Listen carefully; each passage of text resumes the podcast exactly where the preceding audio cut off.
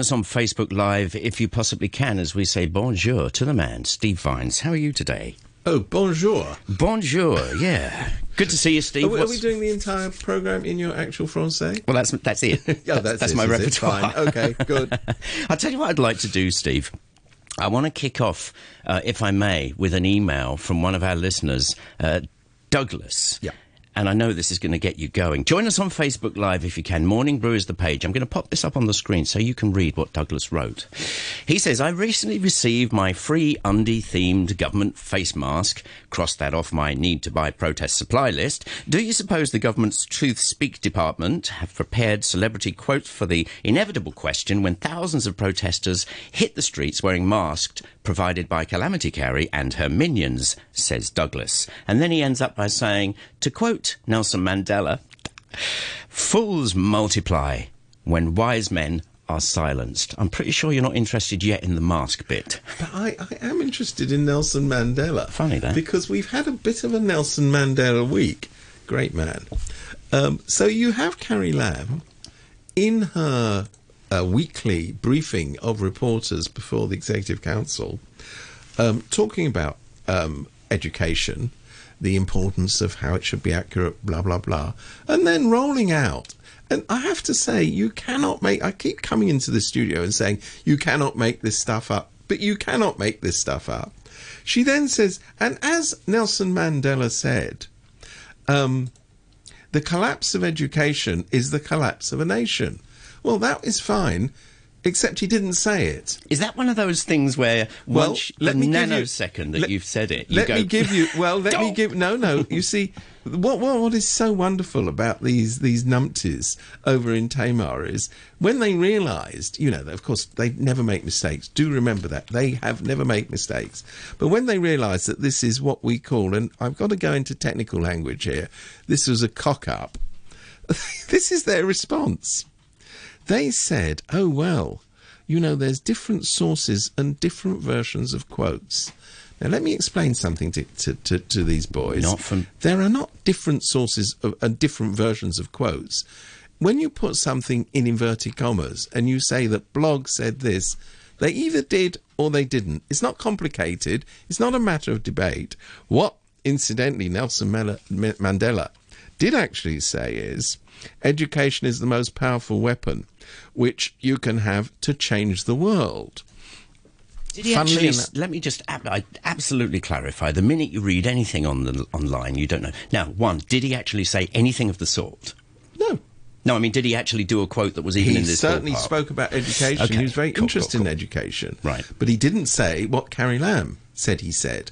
And this was in the context, let's um, let's bring this all in. This was in the context of this extraordinary furor that has been kicking off over a exam question, which incidentally has already been put to students and filled in by students. So this isn't something in the future. This is something they've retrospectively decided to scrap.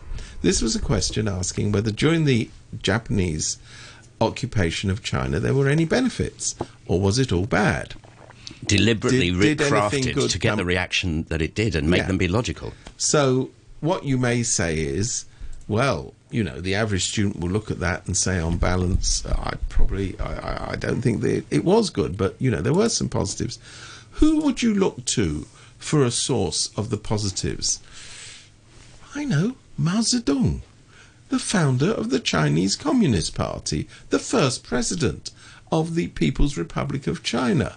Mao Zedong himself and it's there you know for for people who can read obviously people in Tamar aren't included in that but for people who can read you look up Mao's writings and you will find that one of the things that he said many times not just once was you know if it were not for the for the war against Japan you wouldn't have had the communist revolution because it made the country unite against the Japanese. Remember, before the Communist Revolution, there was indeed a coalition between the Communist Party and the Kuomintang.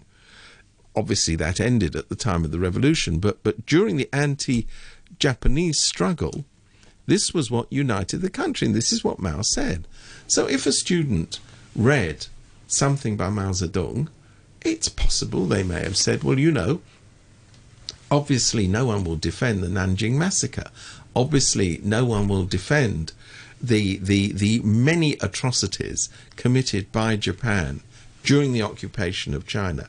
But if you want to have a true historic perspective of what happened, maybe you should look at the writings of Mao Zedong. Now, I would love to ask Carrie Lam, because this will send her into a complete blue funk, do you denounce today Mao Zedong for his historical perspectives on the Japanese occupation? I wonder what her answer would be. Oh, there's different views and different perspectives. Does this mean that whoever set this question did have this in mind and they were thinking, well, this kid really knows his or her history if they can tackle this in a really pragmatic way? I think that may well have been the case. I mean, the whole point of social studies, I know social studies awful, but the whole point of things like this and the study of history is not so you learn a series of dates, which these morons seem to think history is about. It's to it's to, to be able to intelligently approach issues of interpretation and understanding. I think that the the Communist Party has got enormous problems with history because history just is inconvenient. So this is why um, they constantly rewrite the textbooks because once revisionism takes takes its heavy hand, they decide that the new version of history um, is incompatible with what it was a week ago. And they are now seriously suggesting Tam Yu Chung, who is Hong Kong's most senior representative in a Chinese state body, he's a member of the uh, National People's Congress Standing Committee, that he's the only one who is. He has said, and remember, Tam Yu Chung says nothing without the bosses saying, uh, Mr. Tam, we want you to say the following, or Mr. Tam, it would be a good idea if you said, he's already popped up and said, you know what? What we need is a Chinese historical institute in Hong Kong to guide uh, education. What we need, this is what he said, is mainland teachers to come across the border and tell our teachers how history should be taught. I, I want to go. I want to go to a message, a if I may. Dangerous. I mean, when you talk about slippery slopes, this is a this is a ski slope. Yeah, I want to come back to that because the educational side of it's interesting. Good morning to Douglas.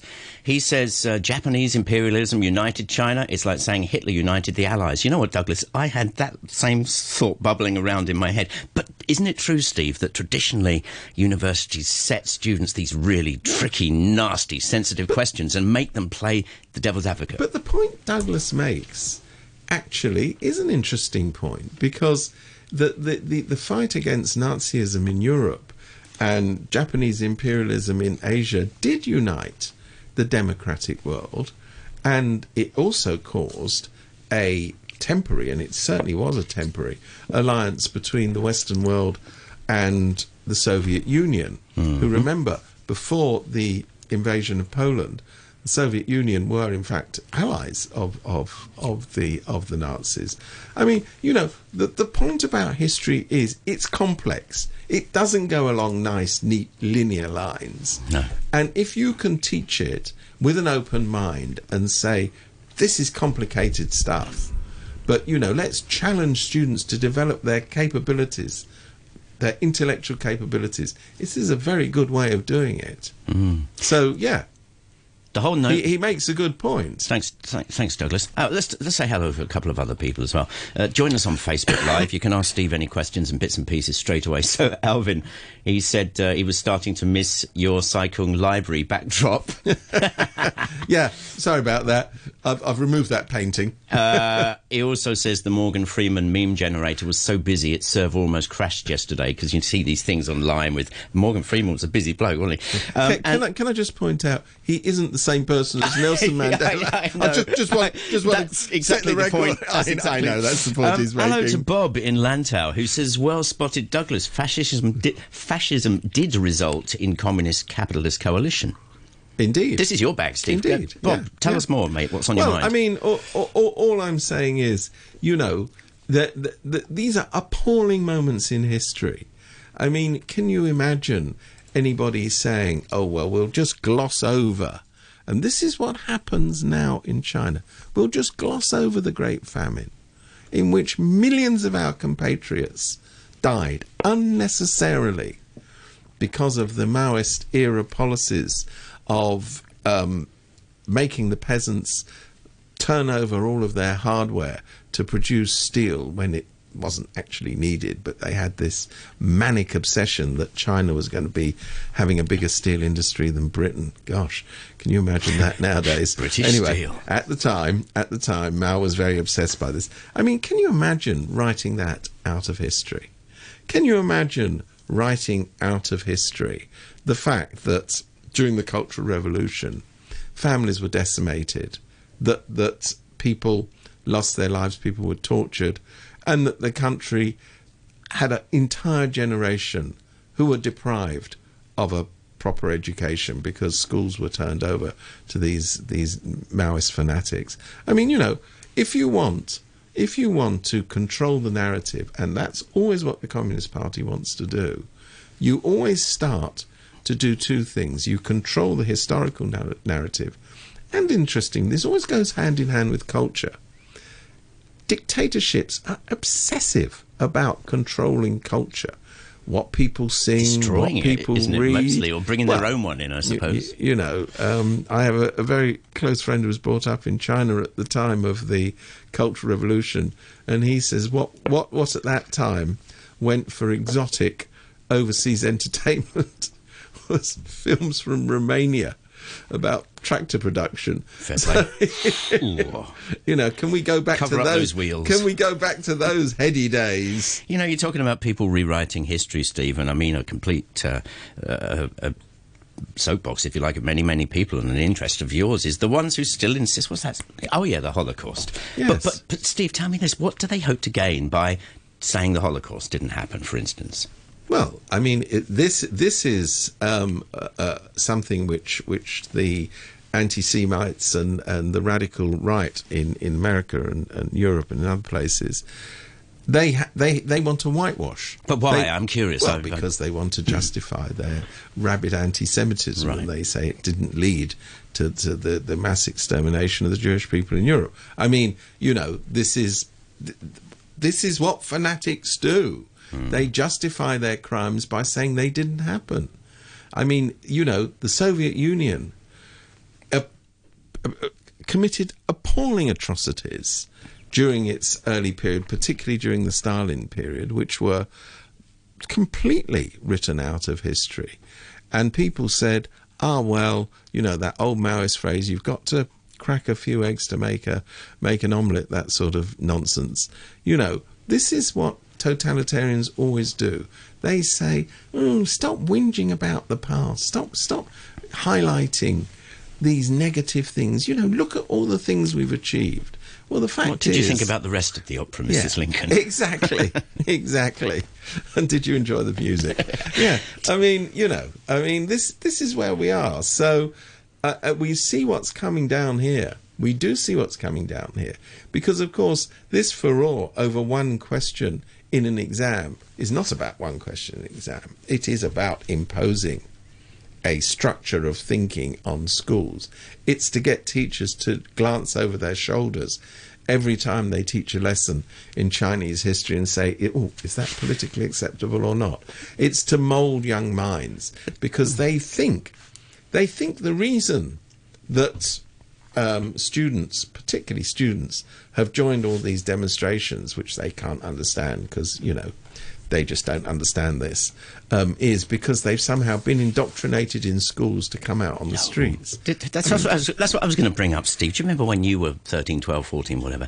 You weren't stupid. These kids are not stupid. If they don't, if they're not interested in something, they just go whatever. You know. Or, or, or they actually gonna- react against. well, what's that? But the point is, Yeah. they don't. They don't Yeah. take it. They, they're no fools, even, even though they're twelve and thirteen. Well, so, you so know, should, you, I've should spoken be too to a lot of these kids who've been at the demonstrations, and I was very impressed yeah. by by what they knew, not by what they didn't know. I had religion jammed down my throat, seriously, big time. And look how I turned out. Yeah. No, but loads of people do. You just go, ah, it's I know. boring when you're 12, don't you? I think you do. Or, you know, I mean, there is a way of engaging students in, in, in these subjects, but it isn't by shoving a propaganda message down their throats. But what I mean, they're just going to go, oh, whatever.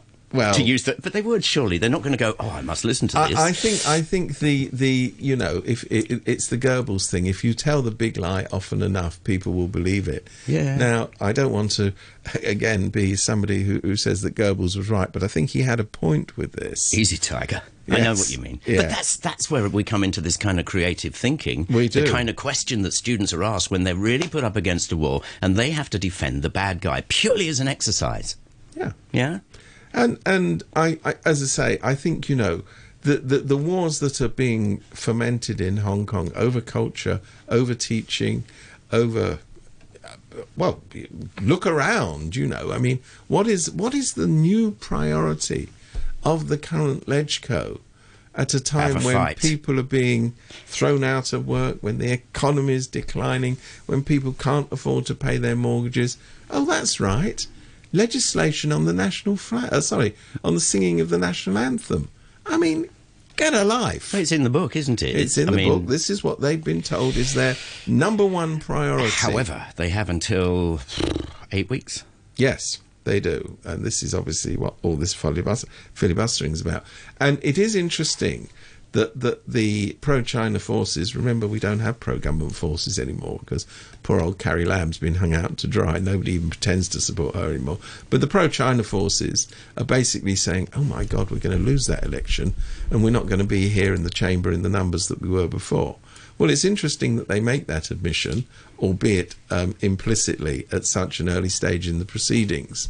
They're declaring defeat before the battle has actually begun. Yeah, They- absolutely. They may well be right. All right, in just a few seconds, we're going to go to the news. I'll keep it all on Facebook. I've got an email from Alan, which looks pretty interesting, so we'll get to that straight after the news. Uh, do join us on our Facebook live broadcast. Morning Brew is the page, and of course, email morningbrew at rthk.hk.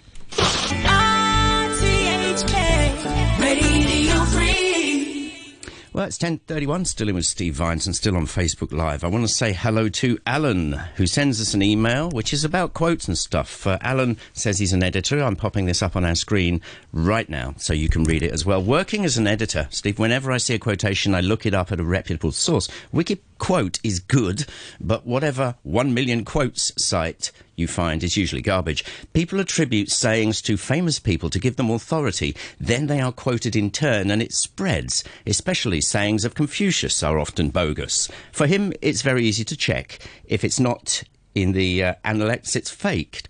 Uh, one common target is as Lincoln, Churchill is, Oscar Wilde too. For every evil event, there is often a benefit, whether it was worth the cost of another thing entirely. Because of Hitler and World War II, says Alan, uh, we have the UN and EU and no world wars since. Because of Japan, many Asian countries got a jump start in industrialization. That was the whole point of the co prosperity sphere. One is reminded of the life of Brian. What did the Romans ever do for us, apart from roads, aqueducts, education, peace, medicine? Thank you, Alan. Steve. Life of Brian, absolutely. Well, you know, I, I, I agree with Alan, and I uh, and I mean he he works as an editor. He knows as well as anybody else who works in in the word business that that you know quotes are sacred. If you are going to bother to quote someone, you've got to be damn sure that they've actually said what it is you're quoting them saying. This business of using famous people to um, To give yourself some to give yourself some credibility. Yes, well I mean, done. As was pointed out during the, the press conference at which um, Carrie Lam uh, started quoting Ma- Nelson Mandela, misquoting Nelson Mandela as it turned out, she was asked, Isn't it a bit ironic for you to be quoting a well known freedom fighter in defence of a measure that will lead to the erosion of freedom of expression? Wasn't the said Hong person Kong? told to shut up and sit down? The said person was told to shut up and sit down, and and her her um, pasty facedness said, "I'm allowed to quote whoever I like." Yeah, but But should we should we move on a bit? yes, we can do what you like. move on a bit. So we've had this um, uh, 999 page or See what they did there. whatever it is. 999. Yeah, yeah. I, I completely missed that, but I do now. I'm here I've all just, week. Just just got that now. Whoa, blimey! The things you learn coming onto this program. Uh, a report of the Independent Police Complaints Council. Yep. Um, the so-called report. So it, they go, you know, there's 999 Well, it is a report. It's a very big report, very big report. I mean, lots of words, words all over. What it is, if you actually look at it, and some of us are sad enough to have done so, is it's an amazing Press release. it, well, no, it's it's it's even it's not even an amazing press release. It's an amazing press cuttings job. This is supposed to be an independent inquiry into events, where you would have thought that they would have gone round interviewing, oh, I don't know, eyewitnesses. Yeah. You would have thought they would have collected first-hand videos, which need to be verified, but which purport to show what happened, particularly at the two incidents which are of interest, i.e., the Triad attack in Yuen Long and the events in the Prince Edward MTR station. They didn't. They didn't do any of that. And I think they- that's been noticed. I think that has a little been noticed. But what is extraordinary is we've just seen that uh, yet another opinion poll that shows that the credibility of the police, the pe- the number of people who think the police are doing a good job has now reached an all-time low. It's something like, off the top of my head, I think the figure is about 36%, which is very, very low. I mean, considering that, that, that you know, before, something like two-thirds of the population thought that the police were doing a pretty good job. and Let me chuck one thing in here. I, over the years, I've always said this to you. Whenever there's a survey, what about the credibility of that? Not not to do with this, but just in general, the- the- somebody's pushing something. This so comes from Robert Chung's um, uh, polling organisation that used to be located at Hong Kong. You and has, Sure, a, sure, has, sure. has a good record. yeah, it's good to know about who's Yeah, doing the survey. That I think. the source that I'm quoting. So, my question is this: If you are an independent so so so committee, surely the purpose of your work is to enhance and maintain, where it can be maintained, the credibility of the police force. If you issue th- th- this doorstop collection of press cuttings, which comes out with, oh, I think a couple of things could be done here. You know, they could switch off the lights before leaving the office, and incidentally, very, very important after the kettle's boiled to turn it off. You know, it's that kind of report. You know, let's tweak at the, let's find some irrelevant things to tweak at. Oh, and by the way, um, oh yeah, by the way, it's also, also very important, you know, never to cross a red light on the road. When you have a report like that, what you're doing is you're not in any way reassuring the public that anybody is seriously maintaining an independent watch on the activities of the police.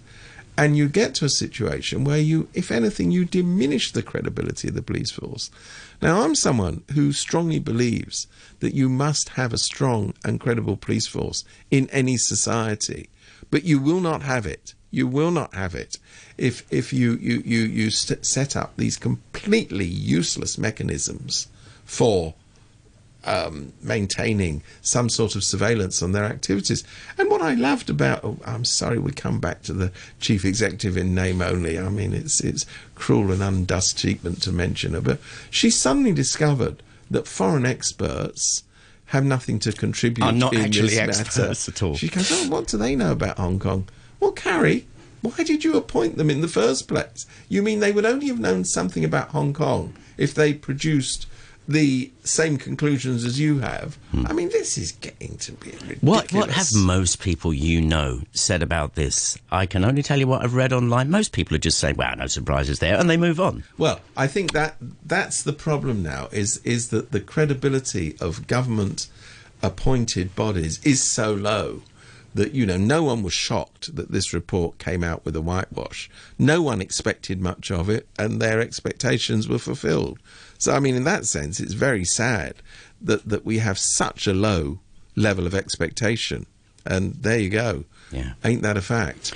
We've got a few more minutes together. In fact, we've got about 10 more minutes together. Join us on Facebook Live. Thanks for putting your comments comments up there uh, so far. What do you want to move on to? Well, let's let's move on to a, a non non. Can we say you know non one of those subjects and look at this ridiculous business that's going on yet again with the theme parks, the ocean. I put Ocean Terminal, but apparently it's called Ocean Park. Which used to be a great place. Which used to be. Waterworld. Hoo-ah. Collins Jazz and, Band. and the joke that is the Disney theme park. So at the moment, um, we, the public, are being asked to, to, to dish in a mere $5 billion to keep this thing alive. And the park itself says, well, that will just be an interim payment. We'll need squillions more to make this thing work. Why? Why is the, I mean, why is the government running a theme park, number one? Which one are we referring to right now? Well, both. I mean, th- th- we'll get on to Disney in a moment, but why is the government running a theme park? One thing governments do very, very badly, among a whole list of things they do very badly, is run entertainment. So, wouldn't it be better to put Ocean Park out of its misery and do something for the 7,500 animals that are there, which, you know, obviously no reasonable person would want to see those animals destroyed. But there is a case to downsize it, make it a, an ocean education centre. It doesn't mean it has to be a dull and worthy thing, but make it something which is manageable in terms of cost, is not purely there as a tourist attraction to, to encourage hordes of people from the mainland to visit it. I mean, why um, local people should be expected to sponsor a mainland tourist attraction is totally beyond me, and that's what it is. Let's let's cut the what's it and pretend it's anything else.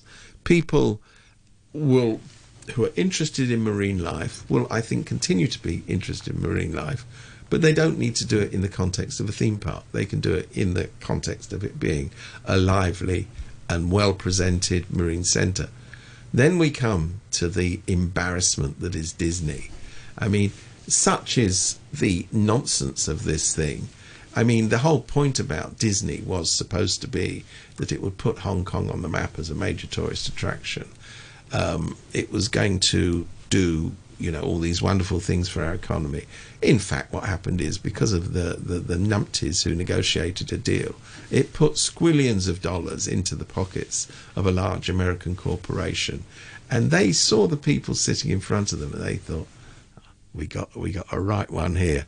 Goofy, Go- Goofy, Goofy is in the room. So they they've negotiated these extraordinary deal that they would make money out of this thing, even though the bulk of the funds come from the taxpayer. They would make money out of this thing, even if there was no profit. So they charge royalties, they charge management fees, they charge a whole series of commissions, which mean that whatever happens to the theme park, Disney Disney walks away with money in its pocket. So the logical answer is to say, Disney, boys, your time is up. We've we've had it with this this this you know ludicrous thing. We've we we are in need of land. We're going to take it away. Now, I assume that because the contract is so one sided, it will be pretty costly for Hong Kong to get out of it because the people who negotiated that can, you know, that they, they were, I don't know what they were taking at the time, but whatever it was, they certainly weren't thinking clearly. So it may well be that it costs a lot of money to get out of this deal. But, you know, the alternative is it will cost even more money to stay in the deal. Right, hang on, quickly. Alvin, back. Disagree on the closure, in short, Mr. Vines. I don't quite know what you mean, mate, but definitely tell us a little bit more. Closure of what? I don't know. That's what I'm asking. I, I'm don't not- know. Yeah, because I'm not advocating that the Ocean Park should be closed. I think it should be scaled down and made an, an, a resource for people in Hong Kong Yeah. to learn more about marine life. My big question about all of this has always been since when did theme parks become like a currency, a Well, lingua franca? You know, I mean, the, the, the numpties who, who who did the Disney deal were, were obsessed by the fact that, that you know I keep that- laughing when you say that because obviously. um, because because you know they, they they they were taken out to California and in the in the brilliant sunshine over there. They saw these enormous theme parks with you know squillions of people wandering around. They said, "Oh, we could have that here. We make Hong Kong like that." But the fact of the matter is that it hasn't worked. No. and Is it won't. And it won't work. Our friend here I mean, is- not least, incidentally, 'cause just just to, to be clear, it won't work because they have bigger and better theme parks across the border now. So what? Why theme parks though? Why is it so nineteen so nineteen fifties? well, you know, I'm not against Theme them. parks, what's that if, all about? If you can make a commercial go of a theme park, go for it. Yeah. I I'm mean, afraid- that's what in most parts of the world that's how it works. If you can make money out of it, I'm, I'm not saying you close down theme parks. What I am saying is you don't go to the taxpayer to pay for these wretched things. Before we started this morning, I said to him, Don't laugh at me. I want to talk about the animals. And he said, Yes, absolutely right, which we'll get onto in a second. I think what Alvin was on about, he said he doesn't like the idea of a handout for A Ocean handout? Park. Ocean Park. A handout. Uh, uh, Oh well, he doesn't like any idea. Well, I think unfortunately that that that the um, because it is a public body and you know there are, as I say, seven thousand five hundred animals there. You can't. I don't think a responsible government can seriously say, "Oh well, we'll we'll, we'll bang bang well, back listen, into the sea to die." brilliant, Steve. Alvin, what about if we bring in the angle of the animals here? Because they need, they, their welfare needs looking after. I mean, so many people are against this I mean, kind of thing of in the those, first place. I gather most of those animals are bred in captivity, therefore they- well, they- actually wouldn't they wouldn't be any good. well in the oceans. So you know, but also I. I, I, you know, we do live on an island and, and, and a coastal plain, so you know there is a there is a case to have an ocean centre. I'm not against that. There's not a case to have So, an what ocean is theme it park. specifically that you and, of course, lots of other people find distasteful about this one, the way it's done now, this incarnation? I think the problem with it is is that it it, it is it is a- a loosely disguised subsidy to whoever it is who gets that money to provide an enormous entertainment complex for mainland visitors. And my But Disney, is surely Disney is nearer. both of them. Both. I mean, you know, people expect. This is the problem. Ocean Park is no longer anything other than a theme park. I mean, it's got sort of animals in it, and it's got performing, you know, this and that, which which animal rights uh, advocates don't like the idea of that, and I personally don't like the idea of that either. So, you know, you've got this choice. Do you behave responsibly towards the animals in your care? Do you want a theme park with rides and, and all the rest of it that you have to have in a theme park? Or do you simply say, we, the government, are no good at this stuff. We're going to get out of this business and leave it to people who really do. If Disney, let me put it this way if Disney at any point seriously thought they could have made money in Hong Kong by setting up Disney World on their own or whatever it's called, they'd have done so. But instead, they were offered this Mickey Mouse deal where, where they said, We can get squillions of dollars from the taxpayer to sponsor you. Would you like to take the money? And they went, Oh, gosh, that's difficult. Tell you what, we'll take the money. Do you think we're left with what was the what was sown, if you like, in the early 2000s, when certain people in the government, certain people in the government, thought they were Billy Butlin? Well, I, I mean, you know, talk about delusions of grandeur. I mean, i i i delusions of grandeur doesn't come into it. It's delusions of stupidity. And we're left Well, not it- delusions. Um, they were the real thing. They See, were stupid. A lot of this stuff was under the umbrella of SARS. Let's get everybody rocking and rolling. Let's cheer everybody up, which had its merits. And now we're sort of paying the price. like Barry Island in the 2000s. It was a bunch of concrete and doors hanging off. we are paying the price. You think so? Yeah, I absolutely do. I mm. don't think that, that in the current era um, we have this money to spare. I mean, the absolute priority now is to get the economy back on its feet. And in my view, very important in that is fair play for the unemployed. Big But time. Can, can we just squeeze in one other thing? Go get I- eh, we haven't mentioned this, and I, I, I hope that. Uh, You're doing that voice, Steve. yeah, I hope people will will realise it's, it's a sad thing. But you know, Allen Lee died at the beginning of the week. Indeed, what a fascinating bloke. Um, a, a, an extremely interesting man by any standards, who um, was a very big player in Hong Kong politics, particularly in the 1890s, sorry, 1880s and 1890s. He was a founder of the 19. Liberal Party. 1980s and 90s. Sorry, I got, you said 18. Just got I? to correct you Yeah, on that one. Sorry, I'm going completely mad. Don't here. It's- worry, it's, the virus playing up again. So I the 1980s, 1990s. Yeah, um, uh, he was the leader of the Liberal Party. He was a member of EXCO, a member of LegCo. He was he was he was everywhere. But the important thing about Allen Lee was that he understood that politics is not about always getting your way. Politics is about finding a way to get your way. So, I mean, he was and is much despised by the current mob of pro China uh, people. he always believed that you maintain lines of communication with your opponents. You try and talk to them. You try and do deals with them. And you find ways to, to, to match problems that can be negotiable. Now, at the moment, there is no dialogue between the two political factions. There's no big bridging political figure um, like Allen Lee around. That that's not entirely true. You've got people like Januk Singh. You you you've ind- indeed got people in the Liberal Party still, who I think are much more amenable to um, resolving issues through dialogue. But you know they they are part of the pro-China camp, and the line from Beijing is have nothing to do with the oppo- opposition. Don't listen to them. Everything they say is wrong. They support rioters. Get them kicked out of the LegCo, kicked out of jobs, kicked out of wherever you can kick them out of. That wasn't Allen Lee's way. Thanks a lot, Steve. We'll do it all again at the same time next week. Steve Vines, right here on the Morning Brew. It is.